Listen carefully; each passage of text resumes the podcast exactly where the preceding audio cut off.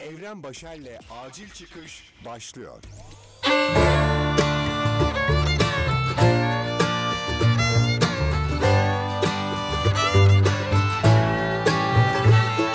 Ben beynini kurcalamayı seven adam Evren, Acil Çıkış Podcast'in Ruh Halleri serisinin birinci bölümünü dinliyorsun sevgili dinleyen. Acil Çıkış. Geçtiğimiz bölümlerde, birden fazla bölümde, hatta Kanada Geyikleri YouTube kanalımızda bile söyledim. Karantina bana yaradı. Aşırı üretken hale soktu beni çünkü ertelediğim her şey için zaman bulmaya başladım. Malum Kanada hükümeti de Covid yardımlarıyla bizi destekliyor. Yani üretmek için harika bir ortam, harika bir fırsat benim için. Tabi bak ne diyorum benim için. Benim için bu böyle oldu. Birçok insansa bunun sıkıntısını çekiyor. Geçtiğimiz gün sevgili Yekta Kopan'la bir canlı yayın yaptık ve biliyorum ki kendisi de karantina günlerini oldukça aktif ve üretken geçiriyor.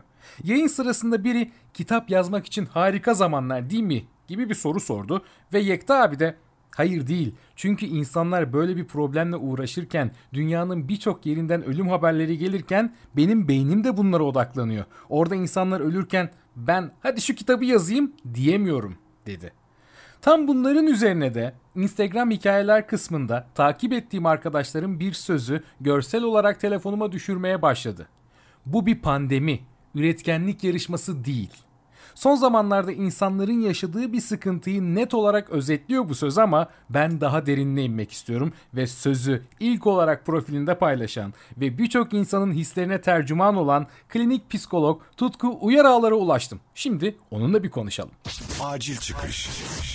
Sevgili Tutku, bu bir pandemi, üretkenlik yarışması değil. Bu söz bize ne anlatıyor, ne anlamamız gerekiyor?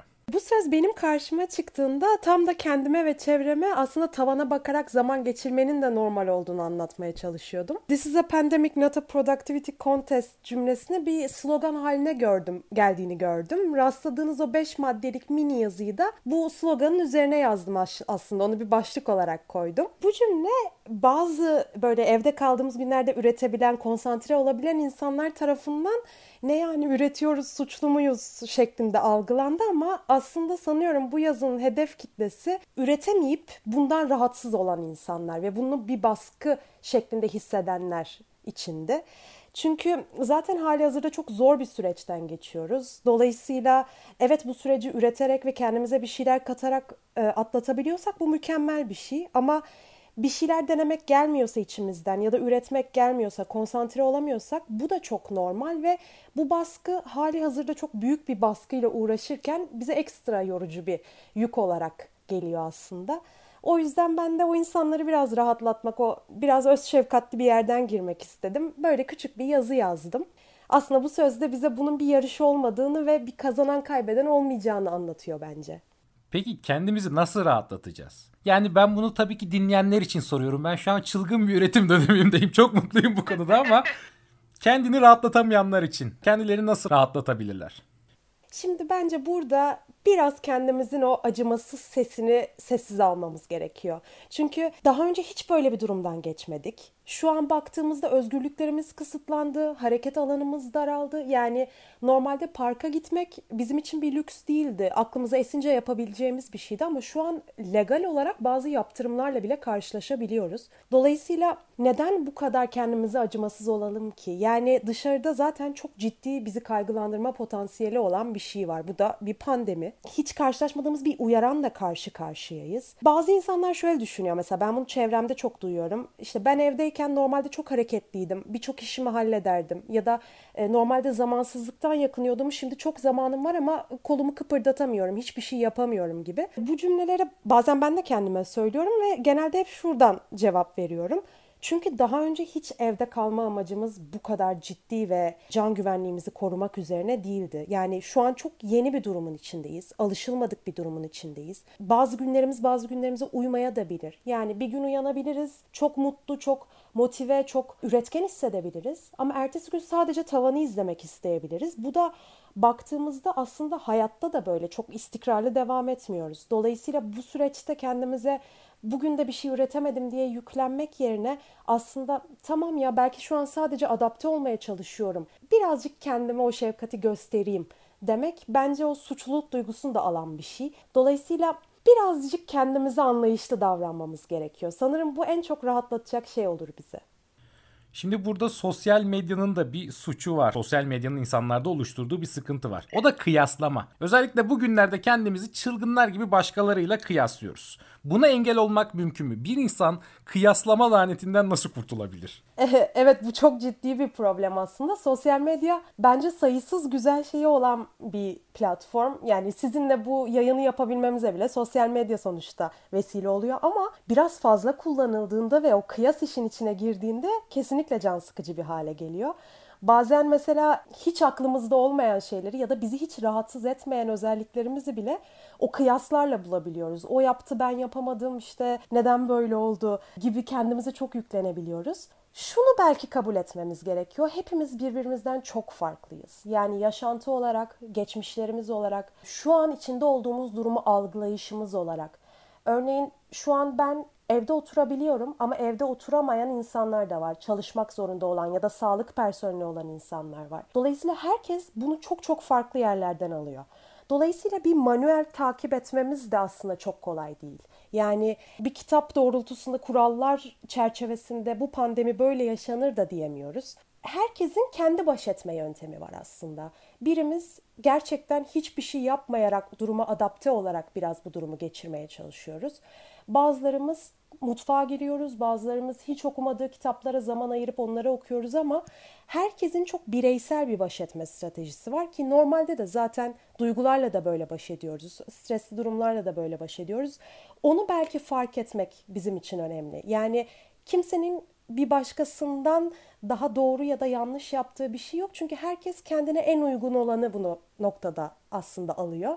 Onun üzerinden ilerliyor. O bireyselliğimizi fark ettiğimizde de bence o kıyas artık çok da önemli olmuyor. Başka bir insanın yaptığı bir şeye sadece merakla yaklaşabiliyoruz kendimizi suçlu ya da kötü hissetmek yerine. Yazdığın yazıda şöyle bir nokta da vardı. Yani bir insan kendi ihtiyaçlarını bulması lazım. Asıl ihtiyaçlarımızı nasıl bulacağız? Evet o aslında bence hem bu pandemi sürecinde hem de genel olarak hayatta kesinlikle bir insanın kafa yorması gereken bir şey. Bunun cevabı aslında çok basit. Aslında bunun kendimize sorarak bulacağız. Yani neye ihtiyacım var diyerek. Bunu şu anda söylemesi çok kolay geliyor ya da belki dinleyenler de düşünecekler e ben bunu zaten soruyorum diye ama bizim genelde neye ihtiyacım var cümlemiz çok kendimize şefkatli bir yerden gelmiyor. Bazen bu cümleyi çok yargılayıcı bir şekilde de sorabiliyoruz. Genelde çevremizin ihtiyaçlarını, isteklerini, duygularını görmeye çok açığız ama iş kendimize geldiğinde çok sorgulamayabiliyoruz. Bu öz şefkat konusunda bir araştırmaları çok yapan ve benim çok okuduğum biri var. Kristen Neff diye. Daha doğrusu şu an söyleyeceğim şeyi öz şefkatle çalışan herkes söylüyor. En yakın arkadaşınıza ne derdiniz? Bu cümle bana çok öz şefkatin tanımı gibi geliyor. Gerçekten en yakın arkadaşım bana gelip bir problemini anlatsa ona ne derdim? Sanıyorum ona çok acımasız bir yerden yaklaşmazdım. Sevdiğim bir insana biraz rahatlatıcı olmaya çalışırdım ama kendimize döndüğünde bu soru çok acımasız olabiliyoruz. İhtiyaçlarımızı göz ardı edebiliyoruz. Burada birazcık kendimize bunu sormamız gerekiyor. Bunun üzerine mesai harcamamız gerekiyor belki de. Çünkü bunu sadece sorabilmek bile çok büyük bir şey. Hemen bir cevaba ulaşamayabiliriz. Çok normal çünkü bu çok kolay bir cevabı olan bir şey değil. Bir matematik sorusu değil. Ama bir soruyu sormak bile aslında büyük bir farkındalık yaratıyor. Oturup belki düşünmek gerek. Neye ihtiyacım var? Bunu nasıl giderebilirim? Bu ihtiyacı giderebilmek için ne yapabilirim? Diye kendimizi biraz sorgulamamız gerekiyor. Şimdi bu sorgulamaları yapmak yerine çok kullandığımız bir kelime var. O da sıkıldım. Durmadan bir sıkıldım diye bağırıyoruz içten içe ama canımız bir şey mi yapmak istemiyor? Yetişkin bir insan neden kendini oyalayacak bir şey bulamıyor ve sıkıldım diye söyleniyor durmadan? Kolay olduğu için mi? Bunun için önce biraz bu sıkılmanın anlamına belki bakmak gerekiyor. Çünkü sıkılmak hala tam bir tanıma ulaşmış bir kavram değil. Ee, mesela bazı psikologlar için sıkılmak kendimizi bazı şeylerden mahrum bırakılmış hissettiğimizde ve bunaldığımızda hissettiğimiz bir duygu. Bazılarına göre tekrar ve monotonluk içinde hissettiğimiz bir duygu.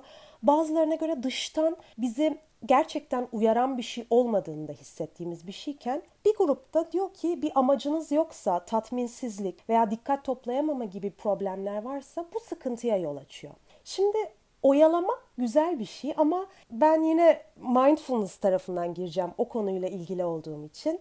John Kabat-Zinn diye bir profesör var. Özellikle ilgilenen varsa kesinlikle çalışmalarını okumasını öneririm.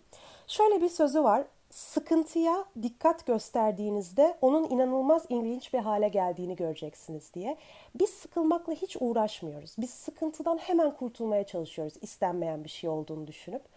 Ama tamam kendimizi oyalayabiliriz. Bir süre sonra oyaladığımız şeyler de işe yaramayabilir. Dolayısıyla belki o sıkıntının kökünü merak etmek gerekiyor. Belki onun köküne sorgulamalarla girip nedeni ortaya çıkarmak gerekiyor. Çünkü belki bir amaçsızlıktan, belki kendimizi kapana kısılmış hissettiğimizden ya da tatminsizlik duygusundan geliyor. Bunun sebeplerini aslında merak etmek, onun çevresinde dolanmak da çok faydalı olabilir. Ben bir araştırma okumuştum. Bu sıkılma durumunu dikkati toplayamamaktan geldiğini söyleyen yani o taraftan yaklaşan mindfulness'la birleştirmişler aslında ve şey demişler mindfulness zaten şimdi ve burada olma hali olduğu için o farkındalık hali olduğu için bir nevi sıkıntıya karşı bizi koruyor ve sıkıntıya karşı aslında dikkat toplayabilme, dikkati ana getirebilme egzersizi sunuyor diye. Benim çok hoşuma gitmişti. Evet çok normal sıkıntıdan rahatsız olmak ve sıkıntıyı gidermeye çalışmak ama çok çatışmak yerine de biraz sorgulamak belki onu bizim tarafımıza da çekebilir diye düşünüyorum. Yani bir noktada da onu yanımıza katıp bir hibemize eklemenin faydalı olabileceğini düşünüyorum ben. Bizi aydınlattığın için çok teşekkür ederim Tutku. Görüşmek üzere. Ben teşekkür ederim. Görüşmek üzere. Acil çıkış.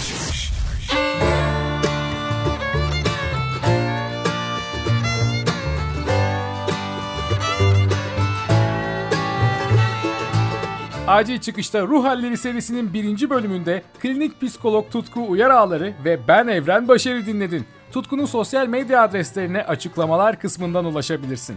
Twitter ve Instagram üzerinden de beni takip ederek yeni bölümlerden haberdar olman mümkün. Bu podcast'i şu an nereden dinliyorsun bilmiyorum ama Instagram, Spotify, Google, Apple ve Deezer podcast üzerinde de aktif olarak bulunduğunu belirteyim. Eğer hoşuna gittiyse dinlediğin platform üzerinden beni takip etmen ne de güzel olur. Bana ne kadar da güzel hissettirir biliyor musun? Görüşmek ve evde kalmak üzere.